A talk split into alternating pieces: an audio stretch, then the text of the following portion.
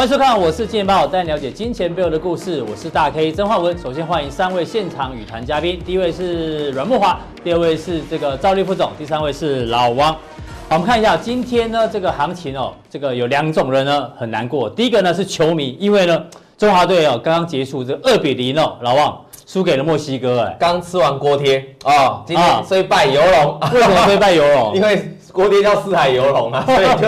输了，哎、欸，零比二，差一点点，但差一点点，哎、欸，墨大家知道墨西哥可是在预赛打挂这个美国队哦，所以他们是很强。我们零比二而已，小输小输。而且今天这个赌盘是让分墨西哥四点五分哦，所以我们是赢的。所以如果你赌中华队，其实你是赚到钱的。对对。好，这是这个球迷难过，另外是股民难过，因为今天台北股市哦大跌了一百五十二点。哎、欸，台北股市在无风无雨的情况下，哎、欸，为什么会大跌哦？其实我们之前已经提醒大家很多次哦。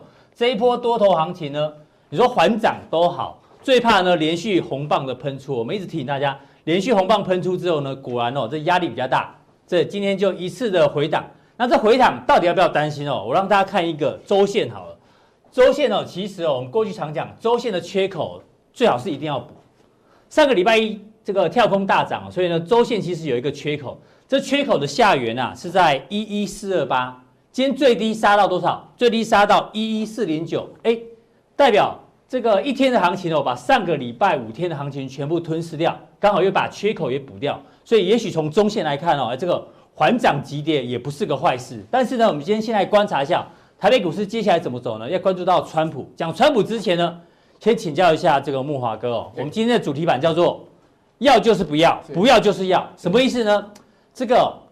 很多事情哦，有分为同意跟不同意，要或不要，好或不好。比如说，我们待会会聊到川普呢，他不同意，不同意什么？这个中国在这个关税不断的这个取消，但是呢，有时候同意跟不同意哦，这个事情呢，不是只有两个选项哦，有时候还有中间选项。比如说，我常问女朋友或老婆说：“哎，我们今天晚上吃牛排好不好？”然后老婆就说：“好，但是呢，吃牛排会肥。”哎，这到底是要吃还是不要吃？或者说，哎，我们今天吃火锅哦，不要，火锅会肥。可是呢，我又嘴馋想吃，到底要吃还是不要吃？所以常常陷入这种困境里面。你有没有这种情况？有，这里这些这样两个字叫做挣扎。挣扎，挣扎是人类一种很复杂的心理情绪。哦，也就是说呢，摆荡在要或不要之间叫做挣扎。另外呢，两个字叫做暧昧。暧昧，如果是在男女之间啊，要或不要，这里有两个字来形容，叫做暧昧。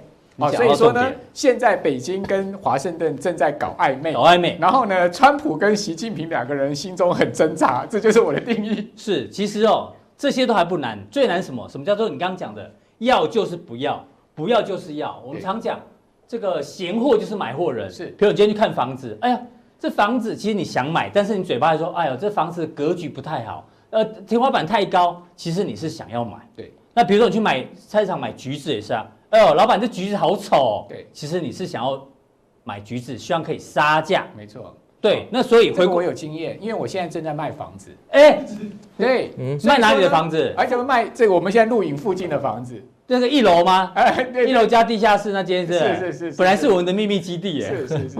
所以基本上呢，我有经验，你讲一点都没有错啊。闲货就是买货人。对。哦，如果说他真正对这个房子有兴趣的话，哈，嗯，他一定会。闲得一无是处，装的哈一副呢，这个房子很烂啊，然后呢东嫌西嫌的说，哎，这个不好，哪个地方不好？事实上他心里是很喜欢这个房子，这叫做什么？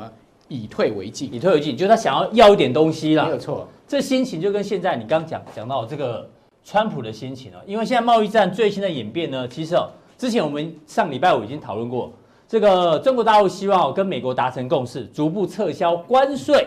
可是呢，上个礼拜五川普之后讲。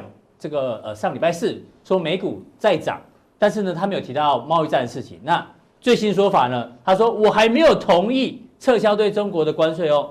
中国供应链如果破软的话呢，只同意对美国有利的协议。所以，川普刚讲的。哎呦，不要不要不要！其实他是想要谈判，对其实他是很想要这个协议，对不对？没有错哈。其实川普呃写过一本书，叫做《交易的艺术》艺术。嗯、这本书里面呢，把他各种谈判的技巧哈讲得非常清楚。事实上，川普就是现在在对北京啊，就是运用他这本书里面的内容，嗯，就是说施尽了各种谈判的技巧。当然，他最后这个结论是什么？既然谈判呢，就是为了达成交易嘛，所以说最终还是要达成交易。好、嗯，所以交易达成交易才是目的。好，所以说呢，谈判的过程各种技巧呢，其实是手段。所以川普一定会不断的出各种奇招呢，去对北京的。好，我们来问一下那个赵立哥，好，赵立哥，什么叫做要跟不要？要或不要？其实我举例一个一个几个例子，在酒店里面。没有，人家请你喝酒，那你说我不要不要不要，其实你是要喝，是不是？对，也有时候会这样子，没有错啦。可是我的意思是说，其实你像男女朋友好了，其实有时候就是这样了，你男女朋友也会这样哦。你要好好讲哦。没有，要就是不要吗？没有，不要就是要吗？不是讲那种那种东西啦哈，就是说，比如要跟不要东西。我的意思说，男女朋友之间，比如说啊，像我啦哈，比如我要出去好了，我要跟一些朋友去吃饭啊，喝喝酒干嘛？那亲爱的老婆有可能。问家里老婆啊，有没有问题？他会跟你讲啊，没问题，没问题。你去，你去，你去，你去，你去，对不对？啊，假如我们真的说好，就真的去了，对不对？其实他下联没讲出来。嗯，他说你去，他的下联是你去了就不要回来。你去试试看。哎，你去试试看，去了真的去了就不要回来。嗯，所以他说要可以，就是不太可以。对，对不对？啊，另外另外一个，比如说他在买衣服好了，或者是买一些比较贵重的东西，好不好看？然后你去看，哎，好不好看？那问题好不好？我们当然说好看了。可他说啊，不要买好了，要他怎样子怎样子。可是哦，你只要真的不买，因为他有时候是太贵了，他觉得太贵，要你买给他，不要他自己买，是要他买，你买给他啦。所以他说啊，不要不要不要买好了。你假如是真的不要买，我跟你讲，你有可能也完蛋了，更惨。所以他说咋这个太贵，不要买。老王一直点头，哎，你心有戚戚焉，对不对？说得好，说得好，对对。你跟你老婆的状况，什么是要要跟不要都发生在晚上快睡觉前才会发生的，就是。你要不要啊？不要不要啊！到底是要还是不要？你老婆最近有 有说什么不要买不要买吗？没有，他今天很认真在做功课，因为今天我今天才刚，你一整天早上在忙什么？他说我很多东西要忙哎，然后你在滑要买什么？双十一啊？对对啊，今天双十一，今天双十一他很忙。对，好，木华哥，对，那接下来你怎么看？好，接下来怎么看？为什么今天台股会比较大的拉回啊？哈，事实上跟国际的情势变化有关啊。哈。呃，其实我要跟各位报告哈，美股的高低点哦，真正的掌握者其实是川普。川普投顾，对，其实我跟各位讲哈，嗯，Market Watch 啊，早在去年的时候就已经试穿川普的心态了。嗯，你可以看到哈，当美股来到低点的时候，川普就会放出贸易战的利多啊。然后呢，当美股啊，呃，相对来到高点的时候呢，川普就会放出贸易战的利空。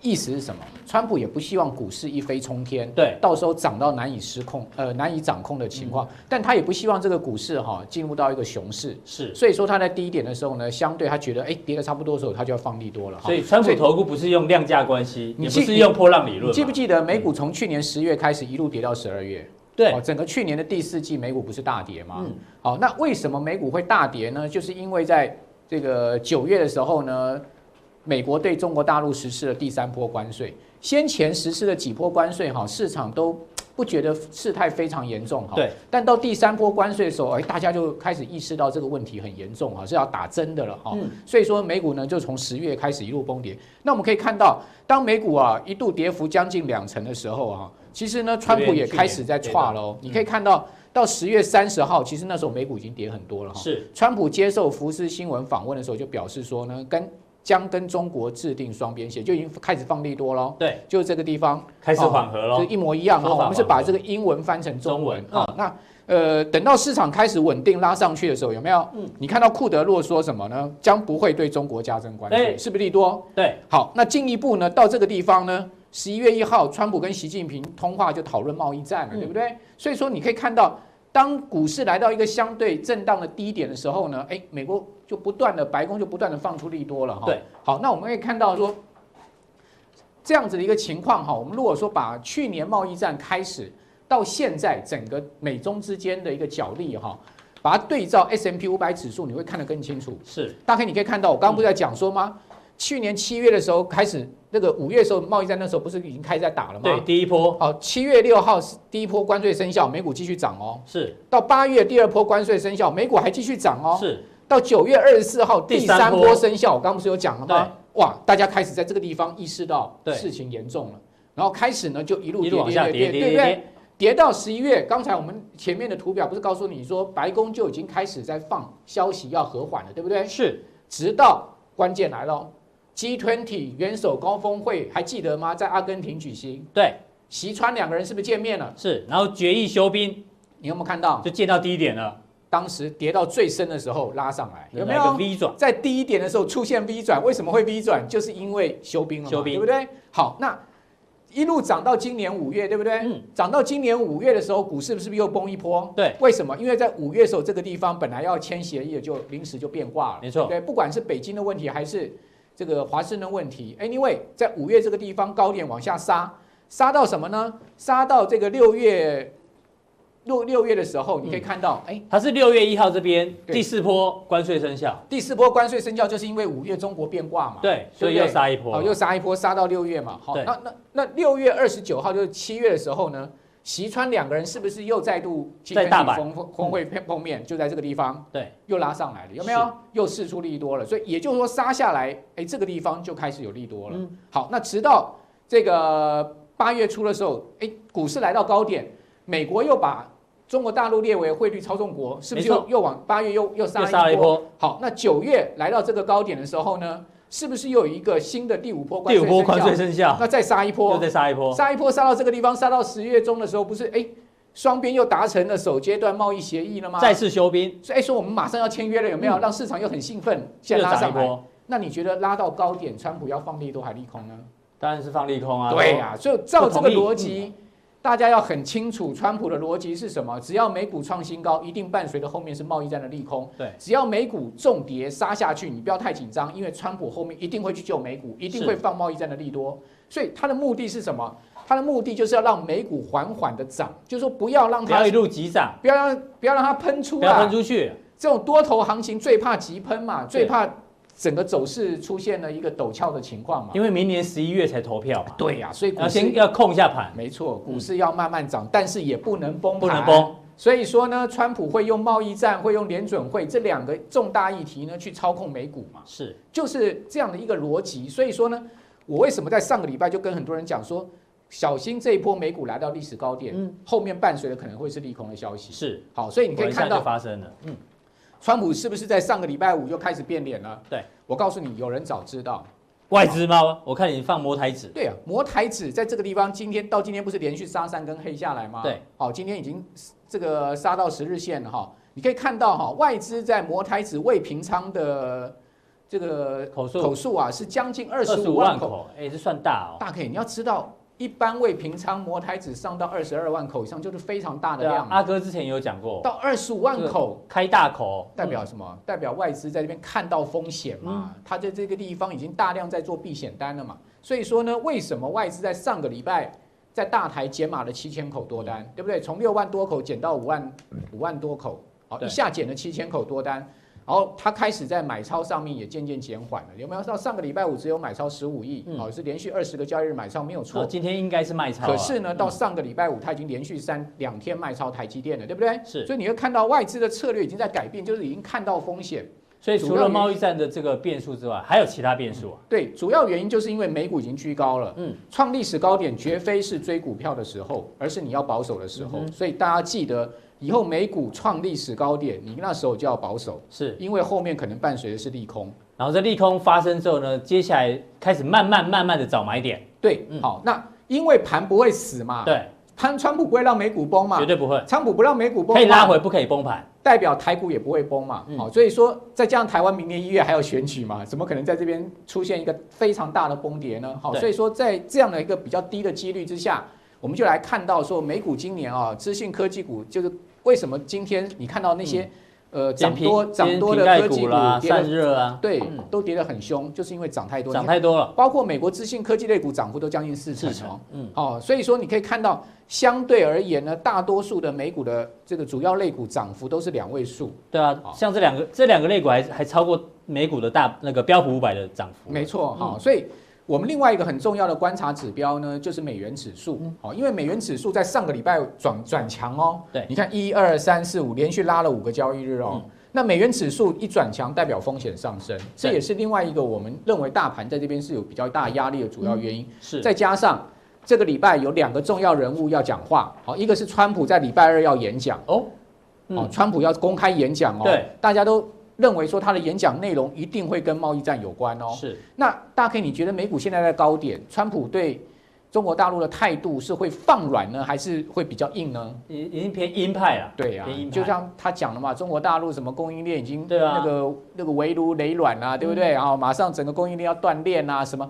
就他一定会是相对就给中国施加更大压力，因为他想要更多的条件，更好的条件。因为美股在这个地方有相对的空间可以杀，所以他也不用去太担心会出现一个大的崩跌。好，所以说我认为他的态度会转硬。那另外一个，另外一个是鲍尔到国会去做货币听证。好，那我不认为说他会讲什么太意外的事情出来，所以市场的重心主要还是要看川普。好，这个礼拜他到底会讲什么？对，好，那另外我们从两个避险标的，你也可以看到哈。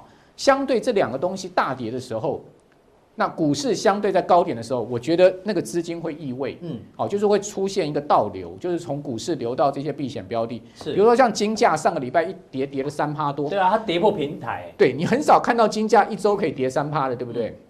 代表什么？代表大家大量的看坏避险标的，太对股市乐观了，所以说呢，砍避险标的资金进到股市去。所以，当一股脑的资金进到股市，当大家对股票市场没有戒心、太乐观的时候，通常都是高一个小反转，对，都会有反转哈。所以说，我认为说这个礼拜有可能金价会回弹哈。哦，金价回弹，所以股市压力就比较大了。对，然后另外一个十年债，你看多夸张，今年的低点呢是一度来到一点四这个附近，差点要创历史新低哦。最近居然可以弹到两趴，哎，到上个礼拜已经接近到两趴了。那你有没有觉得债券已经跌太多了？对。相对钱进去股市太多，然后债券流出太多。相对债券如果是太悲观，就代表股市太乐观。是，所以说我们通常看到债市这样子啊，这个持续的殖利率弹升，而且是一个来到一个关键的价位两趴这个地方呢，对，你相对对债市就不要太看空，嗯，你相对对股市就不要太乐观。太乐观。好，所以说我们应该在金融市场上面，我们要。随时保持一种反向思考的心态。好，非常谢谢慕驊哥，在这个浦东店呢，跟大家讲哦，这个行情呢，其实哦，不要太乐观，但是也不用太悲观哦。这个一切都在川普的掌握之中。到底加强店哦，慕驊哥要跟我们讲，接下来呢，今天杀的比较重的权值股，哪一些是杀真的，哪一些是杀假的？我们刚前面讲到这一波台北股市呢，今天虽然拉回了，不过这波能够持续创下二十九年新高，最主要是大型股跟权值股哦，所以呢。之前呢，哎，有一句话讲得非常好，叫做“树大便是美”。哎，请教一下赵立哥，当张忠谋遇上徐志摩怎么办？为什么举这个例子呢？因为台北股市的市值哦，这一波冲上了三十五兆台币，历史新高。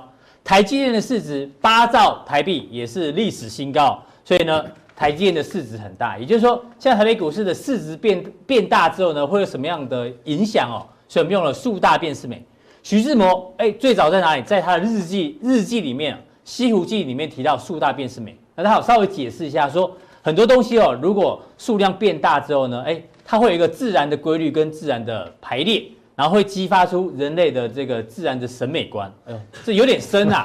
可在股票市场也是这样啊。当大型股一直动、一直动、一直动的时候呢，中小型股就刚前面木老哥提到的，OTC 就特别弱。嗯哼。所以如果这一个大型股还是这一波或是下一波的主流的话，你觉得接下来会有什么样的一个影响？对，没错。其实最近来讲的话，其实你可以看到外资当然针对台股的部分持续进行买超的一个动作了哈。到昨天总共买超了，连续买超了二十天的一个交易日哦。好，那其实苏大便是美，我跟大家报告，比如说你像台积电好了，嗯，台积电市值大概八八兆了嘛，好，突破八兆的一个水准。那台积电上来之后，大家有没有发现，其实最近它的供应链也很强。对，哦，它的供应链不管是什么设备的啦、材料的啦，什么，反正跟它有关的，跟它有关的，最近的对，就是这样的概念。另外一个，其实大家有没有发现，鸿海最近也很强？嗯，鸿海为什么很强？因为 Apple 啊，Apple 的股价创历史新高，Apple 市值最大，这个苹果还继续涨，对，两百六了哈，一一股大概两百六十美元哦。那苹果的市值是全球最大的了哈，超越 Microsoft 了哈，所以。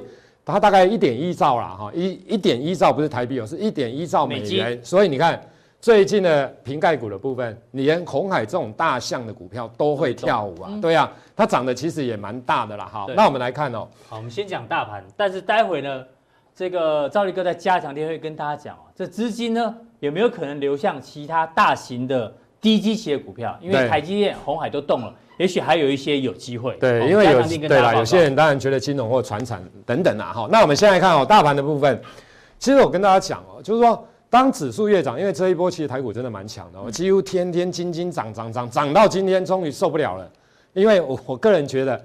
因为哦，外资其实刚刚也有提到，总共买超了二十个交易日，可是，在上周五的时候，其实它只剩下买超十五亿，对，没错，剩十五亿。嗯、那期货的部分来讲，它也连续进多单四天，哦，前四天都进行减码的一个动作，所以确实哦，新台币这个地方看起来也大概止止升了啦，哈，开始在这个地方再晃了，有时候会出现贬值的一个现象。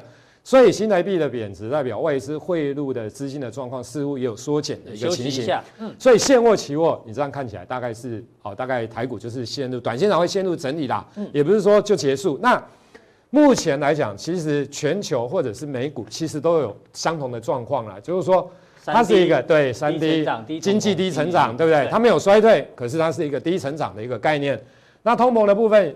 也低通膨，嗯。所以低通膨的状况之下，所以很多的国家都实行降利率啦，或者是 QE 等等啊，哈，所以在这样的情况之下，我个人认为之前的成长股，其实之前你可以发现几乎都是涨成长股，嗯。哦，不管是五 G，不管是散热，不管是 PCB，不管是什么，反正只要未来看明年会好，就是说现在股价很多都在反映未来，嗯。哦，你比如说像台积电好了，我举例台积电好了，其实台台积电今年的 EPS 跟去年的 EPS。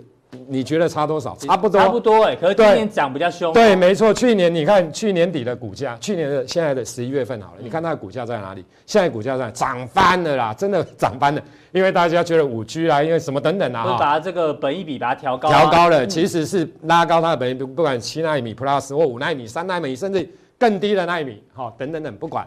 所以我的意思是说，其实那个时候那个阶段就在。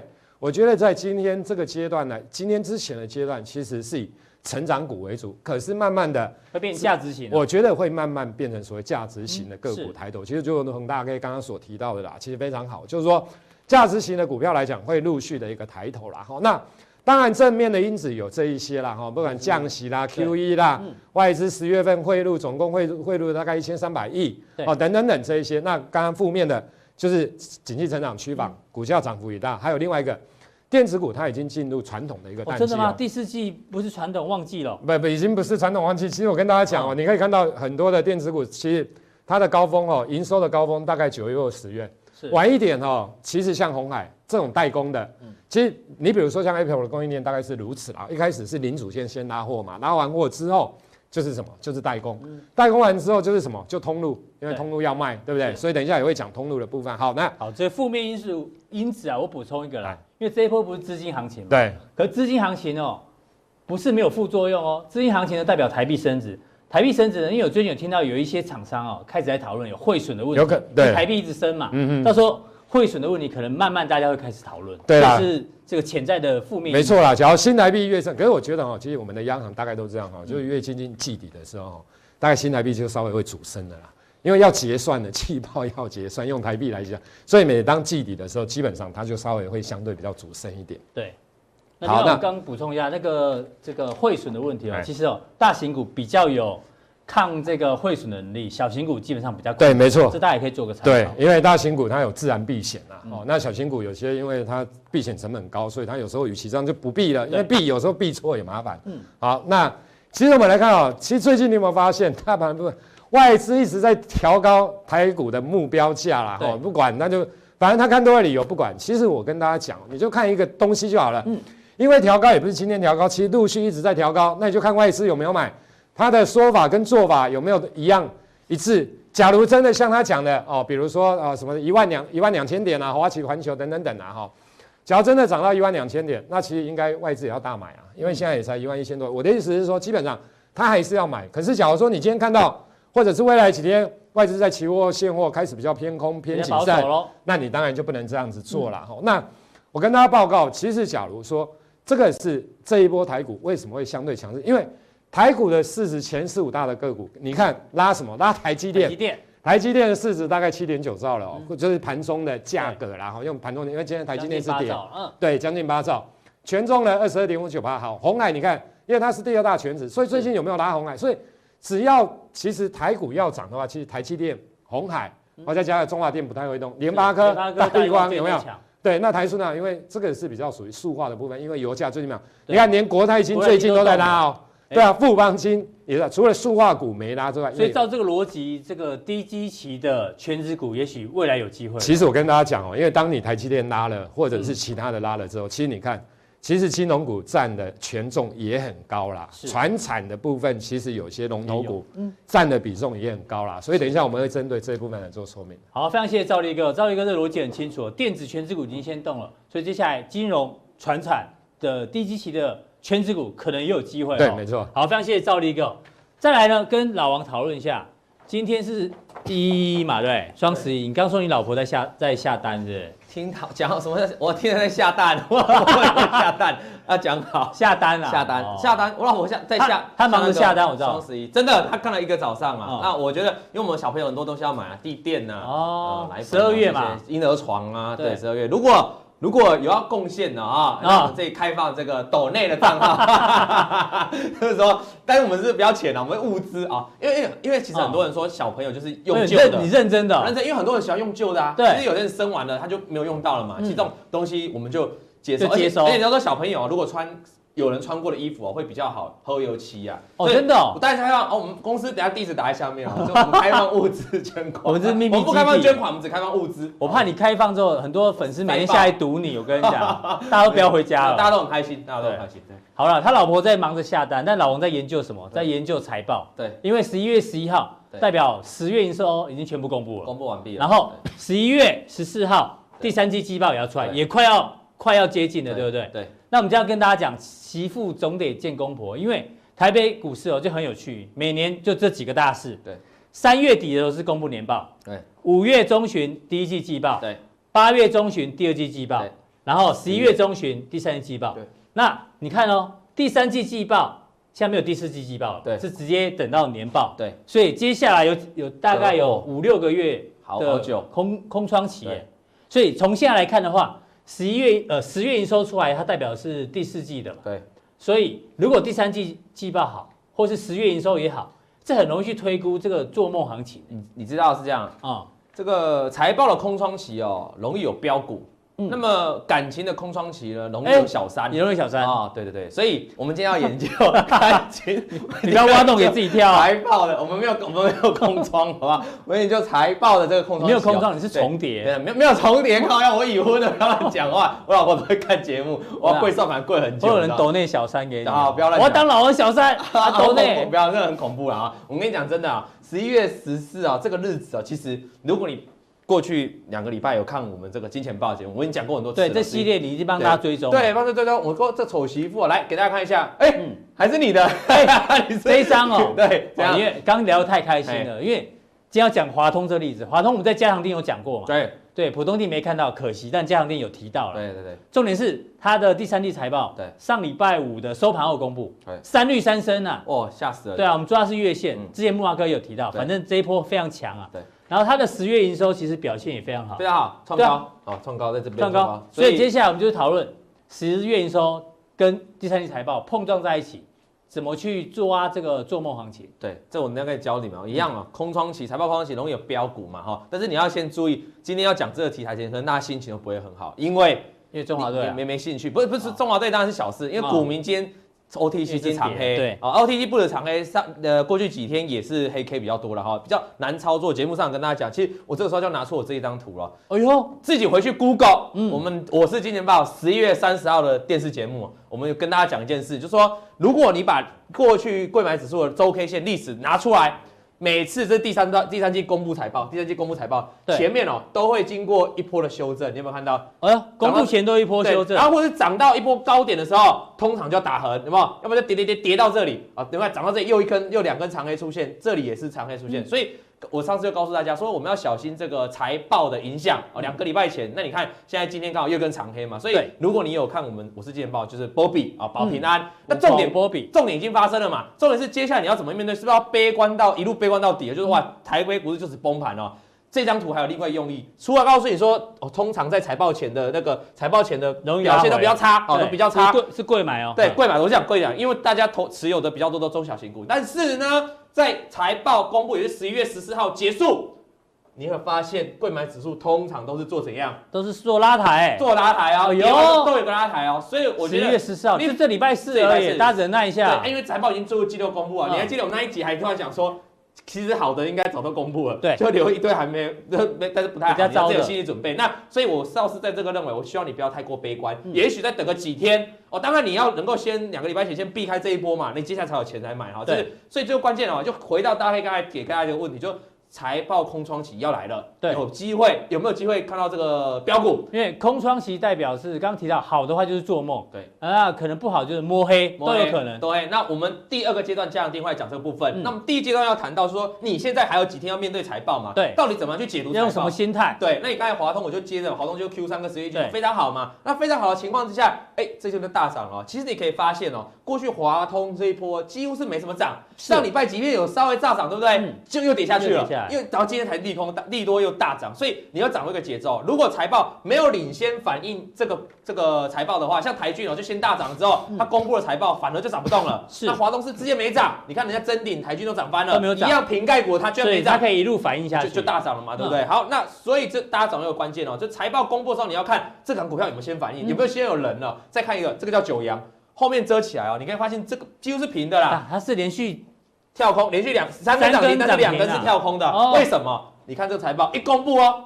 好零点三零点三九零点三。哇一点四六。单季一点四六，它上一次才零点二九，但这一涨上，我们是来解释说为什么它可以跳那么大，因为因为之前没没涨没涨。那还有个重点哦，其实它前前一波啊，它它最近有刚好减资，所以它的获利大增来源有很大部分也是来自于减资啊，减资我们前几集有讲过，对，再去讨再去看一下，因为减资股本缩小，这获利自然就跳起来了嘛，所以这种股票就反映它获利，因为前面没涨，没有人知道嘛，我们再看一档股票。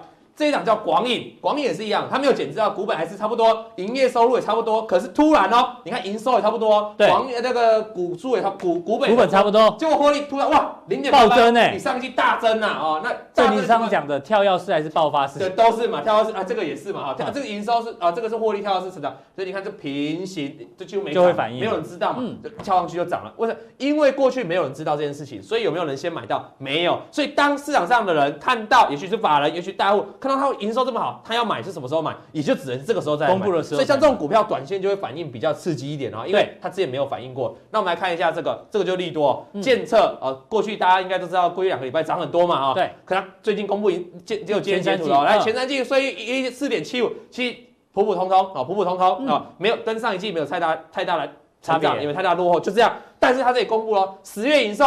十月营收再报喜是创新高的，对，等于说财报虽然普通，但是营收创新高哦。嗯、你们猜今天股价怎么表现？刚才看华东创新高是大涨的哦，那它呢？哎呦，今天是往下跌的，而且连跌两天了。哦、为什么？因为早就大涨一波了先动了，已经先动了嘛。尤其是这里涨一波之后很买，居然再涨，代表这几天就有人偷偷去买了嘛。嗯、那这种的谁会去帮一个已经知道人抬轿，导致上车了？这种的你要小心。所以如果这几天哦要公布了，你的公布出来的你的财报获利是，它在这个地方公布。已经大涨一段了，对，那你要小心了哈。啊，如果是像这种哦，突然就在这里公布，他告诉你说哇，获利超好，你就不要乱卖哦，因为他可能就你一卖，你这天一卖，对，就就就洗出去了，因为他之前还没有涨，没有涨，所以这是很简单判断。那再看一张股票，那本来就，如果是公布刚才财报是公布还不错的哦，对，那如果像可成这种公布财报不好的，对，获利连减四十八趴的，是，那该怎么办？那没有怎么办嘛？那就是直接往下跌了嘛哈，你。之前这个横盘就大涨，在公布前的前几天拉这个创新高，波段新高。那接下来公布财报差，当然就直接往下跌了哈。对，反而有时候如果把这件，如果这张股票可能是往下跌跌跌跌跌跌到这里来，然后公布财报很差，反而不见得会逆，反而会涨哦。对，所以你要懂这个机器。如果是公布很好啊，公布很差，可是股价已经大涨了，那你要赶快先做一个绕跑动作了哈。所以以上这几个。就来几天，剩下几天了，如何去判别财报该持有或是该卖出，给大家做一个参考了。好，这个老王结论就是哦，这个财报公布前哦，看它的基期，有先涨的话呢，你就不要太兴奋啊。如果还没涨的话，可能有机会。对，没错。好，更重要的加强錠，马上为您送上。